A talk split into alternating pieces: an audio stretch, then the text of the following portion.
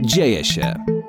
Tak jak zapowiadaliśmy u nas w studiu założyciel e, inicjatywy Student Pro, czyli Kamil Nawirski. Nawirski. Tak, dobrze. Cześć. Cześć, cześć wszystkim. Czym w ogóle jest e, Student Pro i skąd pomysł na coś takiego? Mhm. Student Pro to mm, miejsce, w którym studenci, którzy działają w organizacjach studenckich, kołach naukowych, albo tacy, którzy w ogóle są na studiach i mają trochę wolnego czasu, albo myślą, co zrobić ze sobą po studiach czy w trakcie studiów, mogą znaleźć informacje o tym właśnie, jak działać, jak robić projekty, jak zebrać zespół, jak pozyskiwać sponsorów, partnerów różnego rodzaju. E, No i inicjatywa wzięła się stąd, że no, ja od wielu lat pomagam studentom, bo chyba będzie z 15 lat, jak robię to najpierw jako samorząd studencki, później jako jedna fundacja, później jako naczelna organizacja techniczna. Cały czas gdzieś ten wątek pomagania, wspierania inicjatyw studenckich y, się przewijał w moim życiu. No i pandemia trochę spowodowała, że nastąpiła pewnego rodzaju zapaść w działalności, no bo ci, którzy wiedzieli, jak pewne rzeczy robić, to skończyli studia. Później były te lata, kiedy ludzie byli mm, tylko zdalnie, no i teraz wracamy po pandemii. No i czy, czy w wielu organizacjach jest tak, że nie ma kogo się zapytać, jak było, czy co było, czy co tu zrobić, albo są ludzie z nowymi pomysłami i nie wiedzą, jak się za to zabrać. Sam pamiętam, jak ruszałem z jakimiś nowymi inicjatywami, to nie bardzo miałem kogo się zapytać, ale jednak miałem, czy tam ówczesny samorząd, czy jakieś inne organizacje, zawsze miałem kogoś starszego, kogo mogłem się zapytać o, o podpowiedź, jak coś zrobić. No i stwierdziłem, że warto tą moją wiedzę i też moich gości, bo to nie jest tak, że tylko ja tam siedzę i, i, i się mądruję, można powiedzieć, tylko na 28 odcinków podcastu mamy chyba 20, 26 gości, e, którzy też po prostu od siebie mówią, e, jak na pewne rzeczy zwracać uwagę. Zawsze staramy się zapraszać osoby, które są najbardziej kompetentne, obeznane w jakimś temacie, żeby mm, podpowiedzieć studentom, jak te sprawy rozwiązywać. To jest tylko dla studentów, czy inni też mogą prosić o pomoc? Ja myślę, że tam znajdą wiedzę też osoby, które chcą działać po prostu społecznie, czyli też y, wszelkiego rodzaju mm, fundacje, stowarzyszenia mogą zerknąć, bo czy prowadzimy koło naukowe, czy fundacje, to wiele tematów jest bardzo, bardzo podobnych. E, No i też licealiści, którzy mają jakieś y, pomysły, mogą spokojnie korzystać z mm, tej wiedzy, no bo umówmy się, to jak się współpracuje z wolontariuszami, albo to jak się buduje mm, relacje, żeby później móc mieć partnera na wydarzeniu, to działa wszędzie tak samo. A działasz sam, bo założyłeś, stworzyłeś to sam, y, ale czy teraz y, działasz sam? Jak to wygląda organizacyjnie? To jest, i- ja mówię, że jestem inicjatorem Studenta Pro, natomiast Tak, od samego tak. początku jest więcej osób. E, W tej chwili jest około ośmioro osób zaangażowanych w powstawanie Studenta Pro. Oczywiście Natalia, to jest z Akademickiego Radia Luz, to jest moim drugim prowadzącym podcast, bo prowadzimy go we dwoje. A poza tym są osoby, które e, czy pomagają mi w zbieraniu jakichś danych, czy cały dział związany z promowaniem, nagłaśnianiem, komunikowaniem z partnerami.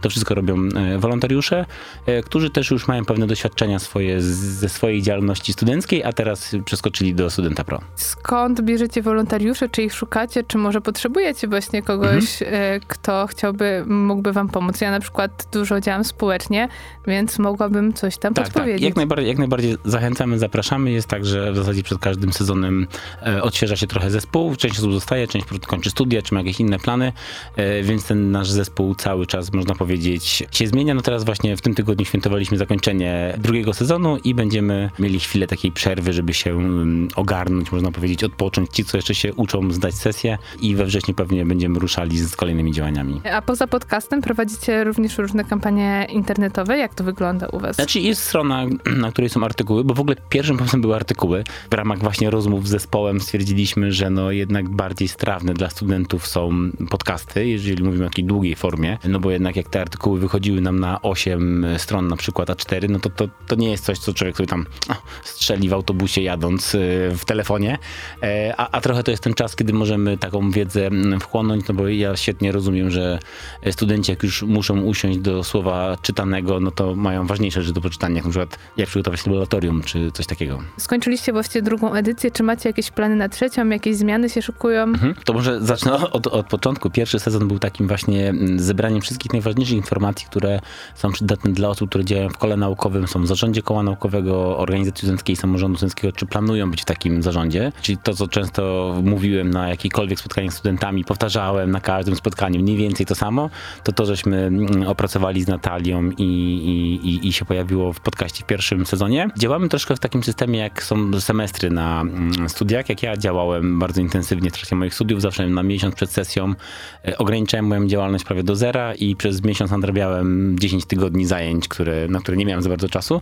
I tutaj też tak kończymy właśnie chwilę przed um, sesją, żeby też zespół mógł się spokojnie skupić na nauce. W drugim sezonie bardziej mamy takie tematy dla indywidualnych studentów, czyli każdy, jeżeli nawet nie działasz w żadnej organizacji, no to możesz posłuchać o rozwoju osobistym, o networkingu, o rzeczy, które są po prostu, warto o nich pomyśleć, bo to jest troszkę tak, że o wielu rzeczach wiemy, na przykład mając 28 lat, 30, bo już patrzymy na pewne rzeczy do tyłu e, z perspektywy, ale gdyby nam ktoś co powiedział, jak miałem 21 czy 22 lata, to mógłbym troszkę inaczej do tego podejść, czy pewne rzeczy zrobić bardziej świadomie. I po to właśnie ten podcast, żeby sobie mm, pewne rzeczy uświadomić, po prostu nad nimi pochylić, zastanowić. A nad trzecim sezonem myślimy. Z jednej strony mamy informacje od ludzi, jakie tematy byłyby ciekawe. Ostatnio rozmawialiśmy o tym, żeby na przykład zrobić taką serię odcinków o tym, jak się robi juwenalia, ale nie tylko tak technicznie, jak tam ekipę sprzątającą, pilnującą i e, techniczną od sceny, tylko też trochę połapać najciekawsze historyjki, smaczki z różnego rodzaju juwenaliów, zwłaszcza, że gdzieś tam się znam z organizatorami w wielu miastach i możemy coś takiego zrobić. Może myślimy też nad tym, czy nie przedstawić e, najciekawszych, największych kół organizacji, które działają ogólnopolsko albo gdzieś w, nawet lokalnie, ale bardzo, bardzo prężnie.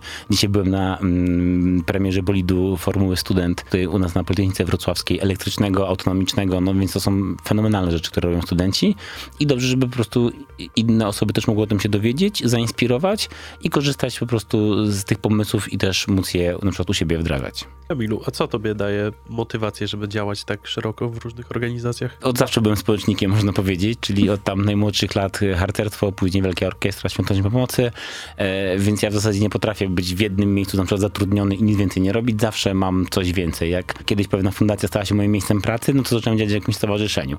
Cały Czyli czas, jest dla mnie nadzieja. cały czas jestem w Stowarzyszeniu Absolwentów Politechniki Wrocławskiej, gdzie, gdzie organizuję mm. działania dla, dla absolwentów, więc e, cały czas coś i yy, tak jak tu rozmawialiśmy przed, y, przed audycją, no to jak prowadziłem spotkania we Wrocławiu, taki akcelerator projektów studenckich uruchomiłem, no to spotkałem się tutaj na miejscu z 20-30 osobami i właśnie ciągle te same tematy powtarzaliśmy. No i przyszła pandemia i, i może trzeba było właśnie jakoś przemyśleć, jak to zrobić po pierwsze na większą skalę, żeby też, nie wiem, osoby w Rzeszowie, Warszawie, nie wiem, Białymstoku mogły też z tego mm, skorzystać, czy w jakichś mniejszych miejscowościach, gdzie, gdzie już jest trudniej o to, żeby coś się działo, a taki podcast może dotrzeć. No i dwa, że te rzeczy, jakie powtarzam ciągle, no to już są teraz nagrane i można sobie je odsłuchać. No i teraz troszkę podchodzę tak, że jak ktoś ze mną konsultuje jakiś projekt, to mówię, słuchaj, ten odcinek, ten odcinek, jak już je przesłuchasz, to wtedy już przyjść z takimi, wiecie, doraźnymi problemami, które się u ciebie dzieją, żeby nie, nie tracić czasu na takie opowiadanie yy, takich podstawowych rzeczy. Czyli jak doktor na konsultacjach, to pan to przeczyta. to pan to przeczyta, no ale przynajmniej można posłuchać, to jest to chociaż tyle, tyle, lepiej, tyle wygodniej. Ale chyba też dzięki temu, że nagrywacie ten podcast, to też właśnie studenci mają taką, mogą mieć taką samą świadomość, że faktycznie wiem, co się dzieje jak temu zaradzić. Już chyba nie potrzebują aż tak profesjonalnego wsparcia dzięki temu. Znaczy odwrotnie, przychodzą po prostu z problemami z wyższej półki. Mm -hmm. e, troszkę A. zależy mi na tym, żeby inspirować ludzi do tego, że dzisiaj też się dowiedziałem, że pierwszy raz w Polsce będzie e, zawody Formuły Student w Polsce, których nie było. Gdzieś kiedyś tutaj na Politechnice były zawody tych motorów elektrycznych, ale cały czas na przykład w Polsce nie ma dużej imprezy, takiej światowej, że wszyscy w Stanach, w Azji i nie wiem, w Australii mówią, no jedziemy na takie zawody w Polsce, bo to są, przepraszam, są jedne robotyczne y, pod pod Kielcami, to przepraszam. Są jedne takie faktycznie światowej klasy zawody dla, dla robotów, y, takich, co mogą jeździć po, po Księżycu albo po jakichś innych peryferiach, ale jest tego mało. Myślę, że spokojnie moglibyśmy mieć w kilku miastach więcej takich dużych wydarzeń i na tym mi też zależy, bo wiem, że studenci y, potrafią się spiąć i zrobić naprawdę fenomenalne rzeczy, tylko muszą mieć w tym wsparcie, żeby nie wymyśleć koła od nowa, żeby to, co jest proste, już było ogarnięte, a skupić się na wymyśleniu naprawdę fajnych rzeczy, budowaniu rakiety i później poleceniu ją gdzieś. A jakie ty chciałbyś wydarzenie zobaczyć? Takie największe, najbardziej rozmuchane, jakbyś mógł sobie wymarzyć jedno, to co byś chciał zobaczyć ojej, od polskich ojej. studentów? A tego, tego, tego pytania się nie spodziewałem. E, jest dużo rzeczy takich. E, cały czas mi brakuje jakichś takich spotkań inspirująco-szkoleniowych, żeby też studenci mogli spotkać, poznać, bo bardzo mocno jest rozbudowana ta część samorządowa. Samorządy studenckie spotykają, znają, mają swoje komisje branżowe i tego jest dużo. Natomiast troszkę mam wrażenie, że koła naukowe, organizacje aplikacje są troszkę zaniedbane. Koła naukowe często są przy mm, wydziałach, e, ich budżet to mm, zarządza dziekan, no i oczywiście dziekan ich wspiera, ale bardzo lokalnie. Jeżeli studenci z koła naukowego powiedzą, dzień dobry, chcemy jechać w pięć osób na imprezę, która kosztuje nawet jakoś symbolicznie 500-600 zł, no to razy pięciu uczestników, no to dziekan mówi, o słuchajcie, no ale to albo macie to, albo zrobimy razem tam jakąś inną imprezę na wydziale. No i wiadomo, jednak się wyda, że zrobi coś na wydziale. Więc to jest na przykład taka rzecz, którą mo mogłaby się pojawić. A z takich międzynarodowych to jakieś takie zawody właśnie, czy łodzie, czy łaziki, czy jakieś pojazdy autonomiczne. To tu, tu jak gdyby jest pewnego rodzaju dowolność, ale chodzi o to, żeby to właśnie, żebyśmy to my byli tym miejscem, do którego przyjeżdża reszta świata, albo przynajmniej Europa. W takim razie podsumowując, jak was znaleźć, y, gdzie szukać i gdzie jest dostępny podcast? Tak. Najłatwiej wejść na stronę studentpro.pl i tam już są odnośniki do naszych y, wszystkich y, aplikacji podcastowych, od Spotify'a przez wszystko, co sobie możecie wyobrazić. Tam chyba na jakiejś jednej niszowej nie jesteśmy. Też troszkę nadrabiamy YouTube'a, bo YouTube ruszył troszkę później, ale też uzupełniamy teraz co piątek wszystkie odcinki. Tam jest chyba z dwa albo trzy tygodnie opóźnienia, więc YouTube jeszcze się uzupełnia i za chwilę też będzie już w całości uzupełniony. Zresztą na YouTubie są znowu odcinki, które tam mają fenomenalną oglądalność, jak na przykład jak opowiadać o działalności studenckiej z Pawłem Tkaczykiem i jest w pełni nagrany z wizją, więc można go mm, bardzo ładnie e, obejrzeć, a, a inne są głównie do słuchania. Nie, nie, na co dzień nie mamy kamery w studiu, więc polecam w jakiejś aplikacji podcastowej sobie polubić i, i przesłuchiwać te tematy, które was najbardziej interesują. To w takim razie bardzo ci dziękujemy. Ja na pewno nadrobię zaległości i to też wam polecam, a z nami w studiu był Kamil Nawirski. Bardzo ci dziękuję. Do usłyszenia.